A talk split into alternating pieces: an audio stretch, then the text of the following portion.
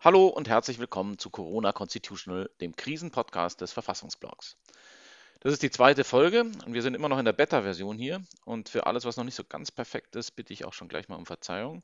Ich bin Max Steinbeiß und spreche heute mit Nikolaus Marsch, Experte für Internet- und Kommunikationsrecht und Professor an der Universität des Saarlandes und außerdem Associate Editor des Verfassungsblogs. Und das Thema ist naheliegenderweise das, was zurzeit unter dem Schlagwort Tracking App überall diskutiert wird, also Technologie-Fixes, um die Ausbreitung der Pandemie gezielt in den Griff zu kriegen, mit allen Datenschutz- und grundrechtlichen Vor- und Nachteilen, die damit verbunden sind. Viel Spaß damit. Verfassungsblog Corona Constitutional unser Podcast zur Krise.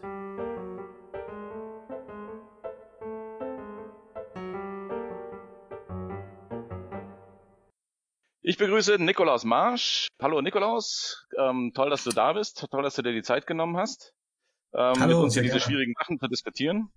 Lass uns vielleicht mal anfangen, damit uns erstmal einen Überblick zu verschaffen, was es da überhaupt für verschiedene Technologien gibt, die da unterwegs sind was, das für, äh, was es für Optionen gibt und wie die sich verhalten zu der Krise, mit der wir es zu tun haben. Wenn du uns da vielleicht mal einfach ein bisschen durchführen könntest, wäre das toll. Mhm. Ich will mal vielleicht versuchen, weil die Details sind schwierig und ähm, äh, schließen sich mir auch nicht alle, ähm, versuchen vielleicht von zwei Enden her. Es gibt natürlich das eine Ende, ähm, äh, was immer ähm, sozusagen als äh, warnendes Beispiel an die Wand gemalt wird, das ist China, ähm, die einfach ähm, über Videoüberwachung ähm, die Daten zusammenführen ähm, mit äh, einer App ähm, äh, und ähm, Kreditkartendaten, also sozusagen ähm, alles poolen, um äh, im Prinzip letztlich äh, so eine Vollüberwachung im Sinne von 1984 ähm, hinzubekommen bekommen. Äh, und am anderen Ende der Skala, und auf der Skala gibt es eine Reihe von Punkten, auf der anderen Ende der Skala stehen dann Fragen wie, ähm, äh, dass äh, die Funkzellendaten, also die Daten, welches Handy sich in welcher Funkzelle eingeloggt hat von der Telekom, äh, in anonymisierter und aggregierter Form äh, ans Robert-Koch-Institut weitergegeben werden. Das sind sozusagen zwei ähm, Endpole und äh, dazwischen gibt es dann eine Reihe von ähm, unterschiedlichen Maßnahmen, die ähm, invasiver sind, stärker in Grundrechte eingreifen, weniger stark in Grundrechte eingreifen und natürlich auch ganz unterschiedlich ausgestaltet sind. Das ist immer das Grundproblem beim Datenschutzrecht. Ähm, das Datenschutzrecht äh, oder das Datenschutz ähm, häufig auch ein Problem der Ausgestaltung, also gar nicht ähm, des Obs, sondern mehr des Wies ist. Aber es geht im Wesentlichen darum, sozusagen die Bewegungsprofile von Leuten äh, nachvollziehen zu können, die eine Infektion haben und dadurch dann eben feststellen zu können, mit wem die da in Kontakt geraten sind und wer dann als Kontaktperson dann seinerseits in Quarantäne muss. Ist das sozusagen das generelle Kennzeichen all dieser Technologien? Genau, also das, das, das Grundproblem ist ja, ähm, dass ähm, äh, Personen infektiös sind, bevor sie eigentlich erkranken. Das heißt, sie wissen noch nicht, dass sie infektiös sind, ähm, bewegen sich im öffentlichen Raum. Äh, und die Idee ist nun, um Infektionsketten zu unterbrechen, wenn man im Nachhinein weiß, wer diesen Personen näher gekommen ist, dass man diejenigen dann, an welcher Form auch immer, ganz unterschiedlich benachrichtigt äh, und die sich entweder freiwillig oder gezwungenermaßen in Quarantäne begeben, um eben Infektionsketten zu unterbrechen. Also man kann nachlaufend äh, sozusagen nachzeichnen, wer oder will nachzeichnen können, wer war mit wem in Kontakt, äh, um dann äh, ähm, nachträglich diese Maßnahmen zu treffen. Das heißt, wir haben es hier mit so einem technologischen Fix zu tun, der äh, tatsächlich dann, wenn er funktioniert, ähm, viel weniger invasiv und viel gezielter und viel punktgenauer dort ansetzt, wo tatsächlich das Problem liegt, nämlich bei den infizierten Personen, die andere Leute anstecken ähm, mhm. und dann möglicherweise eben äh, einer Gesellschaft erspart, sich komplett in Quarantäne oder in, in, in, in so einen Lockdown begeben zu müssen, wie wir das im Moment haben. Das ist, finde ich, ein ganz wichtiger Punkt, ähm, den du da ansprichst. Ähm, also bei aller Kritik und bei allen Fragen, wie man es ausgestaltet, ähm, diese Apps kommen ja erst dann ins Spiel, ähm, wenn äh, der Lockdown erstmal wieder aufgehoben wird. Also wenn wir so weit sind, dass die äh, Infektionsgeschwindigkeit sich verlangsamt hat, dann äh, kann man möglicherweise das öffentliche Leben wieder beginnen ähm, müssen aber in irgendeiner Form natürlich sicherstellen, dass wir nicht in den nächsten Peak äh, an Infektionen, also die Infektionsgeschwindigkeit sich nicht wieder erhöht. Und eine Möglichkeit ist dann eben, diese Infektionsketten äh, nachvollziehen zu können, äh, um wieder gezielt äh, Leute unter Quarantäne zu stellen. Also nicht alle ähm, äh, über alle eine Ausgangssperre zu verhängen, sondern einzelne ähm, möglicherweise infektiöse Menschen ähm, äh, dann unter Quarantäne zu stellen. Also es spricht dann vieles dafür, dass es möglicherweise das mildere Mittel ist. Jetzt ist es ja äh, so, dass wenn wir es mit Bewegungsdaten zu tun haben und Bewegungsprofile erstellt werden, das natürlich sozusagen der klassische Fall von datenschutzrechtlicher Alarmlampe ist, der mhm. da aufgeht. Ähm, wie würdest du denn generell sozusagen die, die, diesen Zugriff auf Bewegungsdaten datenschutzrechtlich bewerten? Also erstmal gibt es ja zwei Ebenen im Datenschutzrecht. Es gibt das einfache Datenschutzrecht, also Datenschutzgrundverordnung, DSGVO, BDSG, Bundesdatenschutzgesetz. Ähm, äh, da ähm, gibt es eine Grundregel, Daten dürfen nur verarbeitet werden, wenn wir dafür eine Rechtsgrundlage haben. Rechtsgrundlagen, mögliche Rechtsgrundlagen sind zum einen die Einwilligung, äh, die hier in äh, diesem Bereich, da können wir vielleicht später noch drauf kommen, eigentlich wenig hilft. Oder, ähm, und das wäre äh, für unseren Bereich wichtig, wir brauchen eine gesetzliche Grundlage. Die brauchen wir insbesondere oder erhöhte Voraussetzungen sieht die DSGVO vor, wenn es sich um die Verarbeitung von ähm, besonders sensiblen Daten, das ist dann Artikel 9 der Datenschutzgrundverordnung, handelt. Äh, aber ähm, zur ähm, Seuchen- oder Epidemiebekämpfung ähm, könnte ähm, äh, der Staat solche oder könnten die Mitgliedstaaten solche Daten verarbeiten, wenn sie Rechtsgrundlagen schaffen, ähm, die ähm, äh, sozusagen in einer Linie mit dem europäischen Datenschutzrecht sind. Ähm, das wäre sozusagen das einfache Datenschutzrecht. Ich denke, das ist relativ unproblematisch. Die zweite und ähm, eigentlich spannendere Ebene ist dann ja, können wir das grundrechtlich so ausgestalten, ähm, dass es mit den nationalen und mit den europäischen Grundrechten konform ist. Da kommt es sehr auf die Ausgestaltung an. Ähm, ein bisschen vorsichtig wäre ich, äh, was jetzt gerade in der Öffentlichkeit passiert, dass man das immer sehr schnell kurz schließt mit einer Vorratsdatenspeicherung. Das ist natürlich eine Art von Vorratsdatenspeicherung, aber sie unterscheidet sich von den klassischen Vorratsdatenspeicherungen, die wir kennen, dadurch, dass sie eben nicht anlasslos passiert. Natürlich werden eine Reihe von Leuten, die nicht infektiös sind, auch deren Bewegungsdaten gespeichert, je nachdem, wie man es macht. Möglicherweise kann man es auch ähm, anonymisiert machen. Ähm, aber wir haben Anlass und wir können, ähm, anders als bei der klassischen Vorratsdatenspeicherung, das Instrument natürlich auch zeitlich begrenzt nutzen. Ähm, und das spricht aus meiner ähm, Intuition viel dafür, dass das mit den deutschen, jedenfalls mit den deutschen Grundrechten, aber auch mit den europäischen Grundrechten, also nach der Rechtsprechung des EuGH, ähm, vereinbar sein könnte, je nach Ausgestaltung. Die Parallele zu den Vorratsdatenspeicherungen kommt einem ja deswegen in den Sinn, weil eben tatsächlich hier so massenhaft Bewegungsdaten mhm. auch gesammelt werden und eben eine ganze ja. Gesellschaft in ihren Bewegungswuseleien sozusagen abgebildet werden soll. Nur dann macht das Ganze ja Sinn. Dafür gibt's dann einen Anlass, aber trotzdem ist, äh, hat man tatsächlich ähm, sozusagen diese Gesamtabbildung der, der Gesellschaft da mit, mit im mhm. Spiel. Genau, das, das Problem ist äh, sozusagen ein ähnliches, wobei ähm, wir es ein bisschen mildern können, dadurch, dass es ja zeitlich befristet sein wird, hoffentlich, ähm, dass Corona irgendwann vorbeigeht, während die Vorratsdatenspeicherung zur Straftatenbekämpfung, die wären ja als Instrumente dauerhaft gewesen. Also man hätte dauerhaft diese Daten für einen bestimmten Zeitraum ähm, speichern wollen, um äh, damit Straftaten zu bekämpfen, ähm, was sagen wir mal nice to have ist, aber eben nicht so ganz zwingend. Ähm, hier wäre es ähm, ein Instrument für ein ganz konkretes Problem.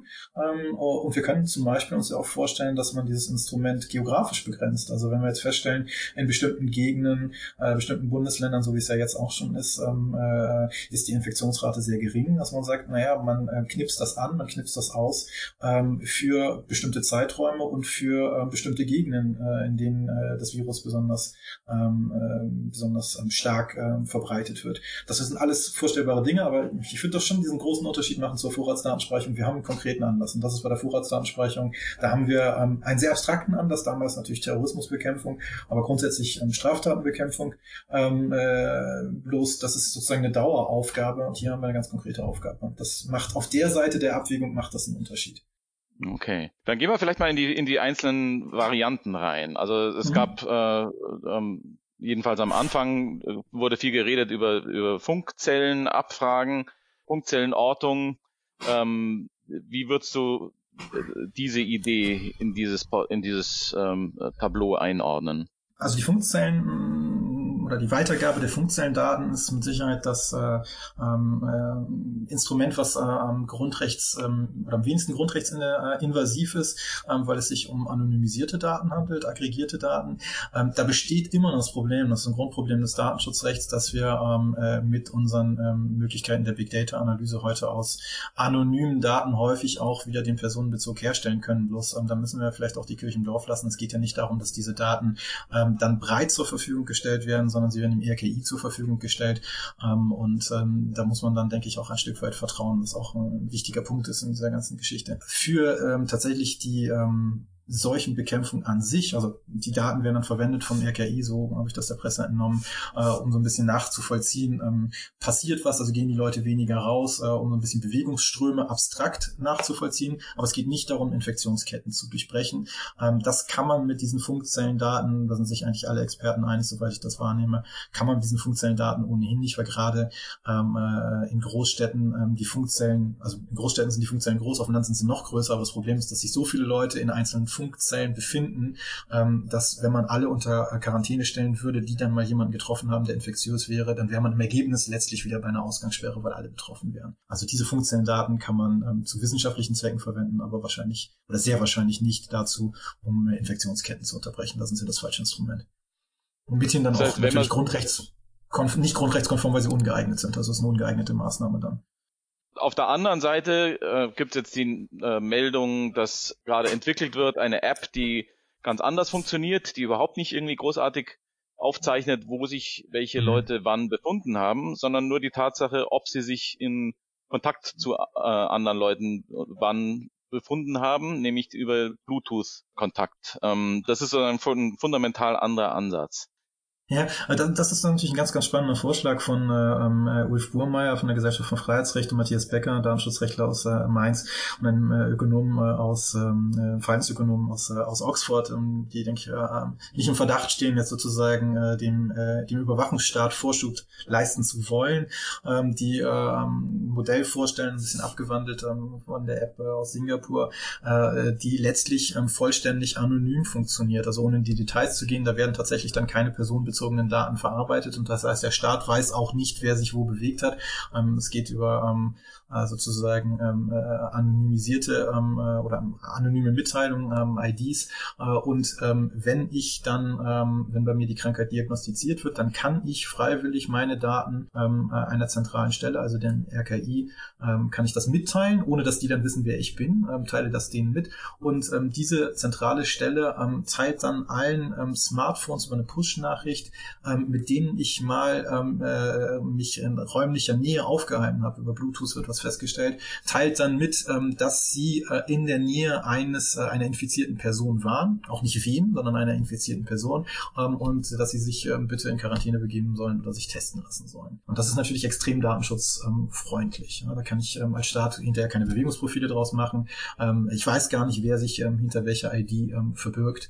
Also aus datenschutzrechtlicher Sicht ist das ein sehr gutes Instrument. Die Frage ist, ob das tatsächlich dann auch in gleicher Weise effektiv ist. Und ähm, da kann man zumindest Zweifel dran haben. Das wäre sozusagen die Schwachstelle wahrscheinlich ähm, dieses Vorschlags. Da würde ich gleich nochmal drauf zurückkommen, nur, nur um das nochmal kurz zu mhm. erklären, sozusagen in meinen eigenen laienhaften Worten, korrigiere mich, falls ich da was missverstanden habe, ähm, würde das eben so funktionieren, dass wenn mein Smartphone äh, sich in, in, in einer Nähe zu einem anderen Smartphone über eine hinreichend lange Zeit befindet, dass da eine Bluetooth-Verbindung mhm. aufgebaut werden kann. Das heißt dann, das sind ja ungefähr diese eineinhalb, zwei Meter meistens. Mhm dann mhm. ähm, kann man, ist das sozusagen ein, ein, ein Vorgang, den, das, den diese App dann aufzeichnen könnte, nur als solchen und dann genau. ähm, auf die Weise entsteht da kein Bewegungsprofil, das bleibt auf dem Smartphone des Users und wenn man sich dann infiziert hat, dann kann man sozusagen diese Benachrichtigungskette auslösen.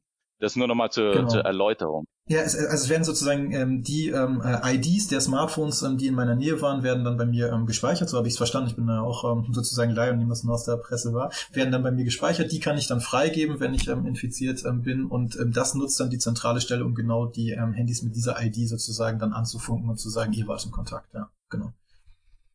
Und warum zweifelst du, dass das effektiv sein könnte? Oder was, was, was hast du da? Es basiert, es, es, es basiert halt auf Freiwilligkeit. Ne? Also ähm, äh, dass, äh, die Idee ist, ähm, dass ähm, diese App ähm, freiwillig genutzt wird von den Personen. Die Idee ist auch, ähm, dass ich freiwillig, wenn ich die Diagnose bekomme, ich bin äh, ähm, erkrankt, ähm, äh, diese Daten freigebe. Und ähm, dass derjenige, der die Nachricht bekommt, ähm, äh, sie waren äh, in der Nähe einer Person, die ähm, sich infiziert hat, ähm, dass diese Person sich freiwillig in Quarantäne begibt oder ähm, ähm, freiwillig ähm, sich testen gehen lässt. Ähm, und ähm, da haben wir natürlich relativ viel Freiwilligkeit. Das hat vielleicht eine gewisse Rationalität, ähm, äh, weil man sich fragen muss, ist die Befolgungsneigung ähm, in der Bevölkerung möglicherweise höher bei so einer freiwilligen Lösung als bei einer Zwangslösung? Darüber kann man sich unterhalten. Das ist auch was, worüber man sich bei Masernimpfung äh, und einer Impfpflicht unterhält. Ähm, aber ähm, äh, die Frage ist natürlich, ähm, ist das, wenn wir in Grundrechtsabwägung gehen, ähm, in der Erforderlichkeit, ähm, muss es ja nicht nur ein milderes Mittel sein, sondern es muss auch gleich geeignet sein. Und man könnte sich ja durchaus vorstellen, dass man äh, die Benutzung einer solchen App äh, zum Zwang macht äh, und dass diese Daten dann auch, dass man verpflichtet ist, diese Daten freizugeben. Korea geht noch ein Stück weiter und koppelt das mit der Telefonnummer. Das heißt, man kann die Person, die sich möglicherweise infiziert hat, dann auch identi identifizieren. Das sind mutmaßlich Lösungen, die ähm, eine höhere, eine höhere ähm, Effektivität aufweisen. Ähm, wobei das, und das ist vielleicht ein ganz grundsätzlicher Satz zu diesen Fragen, ähm, äh, das bericht, richtet sich in keinem Fall gegen äh, diesen Vorschlag von, von, von Burmeier-Becker. Ähm, äh, aber die Datenschutzrechtler und auch gerade die ähm, Datenschützer neigen ein bisschen dazu, ähm, in dieser Geeignetheit und Erforderlichkeitsprüfung es besser zu wissen als ähm, äh, die, äh, ähm, die Mediziner. Und da würde ich mich auch zurücknehmen und würde sagen, naja, ähm, ich kann letztlich nicht beurteilen, ob das ein geeignetes Instrument ist, so eine App. Ähm, da muss ich auf das Fachwissen ähm, äh, der Mediziner vertrauen. Ähm, und ich kann auch letztlich nicht beurteilen, welches ähm, Instrument ähm, effektiver ist. Ich habe da meine Zweifel, ob Freiwilligkeit tatsächlich ähm, so funktionieren wird. aber das ist natürlich auch äh, ein bisschen eine Frage an die Mediziner. Wie hoch muss die Abdeckung sein? Also wie viele Menschen müssen das benutzen, damit wir wirklich die Infektionsrate senken können? Das kann ich schlicht nicht beurteilen. Gut, aber wenn diese App auf dem Markt ist, ähm, dann mhm. wäre das sozusagen die Gelegenheit äh, für uns alle, unsere sozusagen staatsbürgerliche Reife ja. unter Beweis zu stellen davon, dass, dass, dass wir von dieser App Gebrauch machen, was mhm. dann wiederum ja davon abhängt, wie sehr wir darauf vertrauen können, dass wir dann eben nicht irgendwie stigmatisiert werden und solche ganzen mhm. Dinge, dass es tatsächlich eben wirklich funktioniert mit der Anonymität Zertifizierung und dem Datenschutz. Also da beißt sich auch die ja. Katze in den Schwanz. Ne? Ja. Ähm, jetzt mal unterstellt, das funktioniert nicht. Und das ist ein bisschen so wie mit der ähm, mit dem Social Distancing, wo man erstmal guckt und dann klappt's nicht und dann sagt man, jetzt müssen wir repressiv werden. Mhm. Ähm, Wäre das vorstellbar, dass das sozusagen eine, eine Rechtspflicht gibt, sich diese App auf sein Smartphone zu laden oder dass sie gar tatsächlich dann eben von den von den Telekom-Anbietern schon schon draufgepackt wird, ob man will oder nicht und solche Sachen. Also dass das, dass einem das tatsächlich mhm. aus der Hand genommen wird? Ja, ähm, also es käme, wie immer, was ich am Anfang gesagt habe, im Datenschutzrecht extrem auf die Ausgestaltung an. Ja, also dass diese Daten dann ähm, ganz problematisch ist äh, in China, dass Daten dann mit anderen Daten ähm, verbunden werden, dass also sozusagen eine Infrastruktur geschaffen wird, ähm, von der man Zweifel hat, dass sie später dann noch zurückgebaut wird.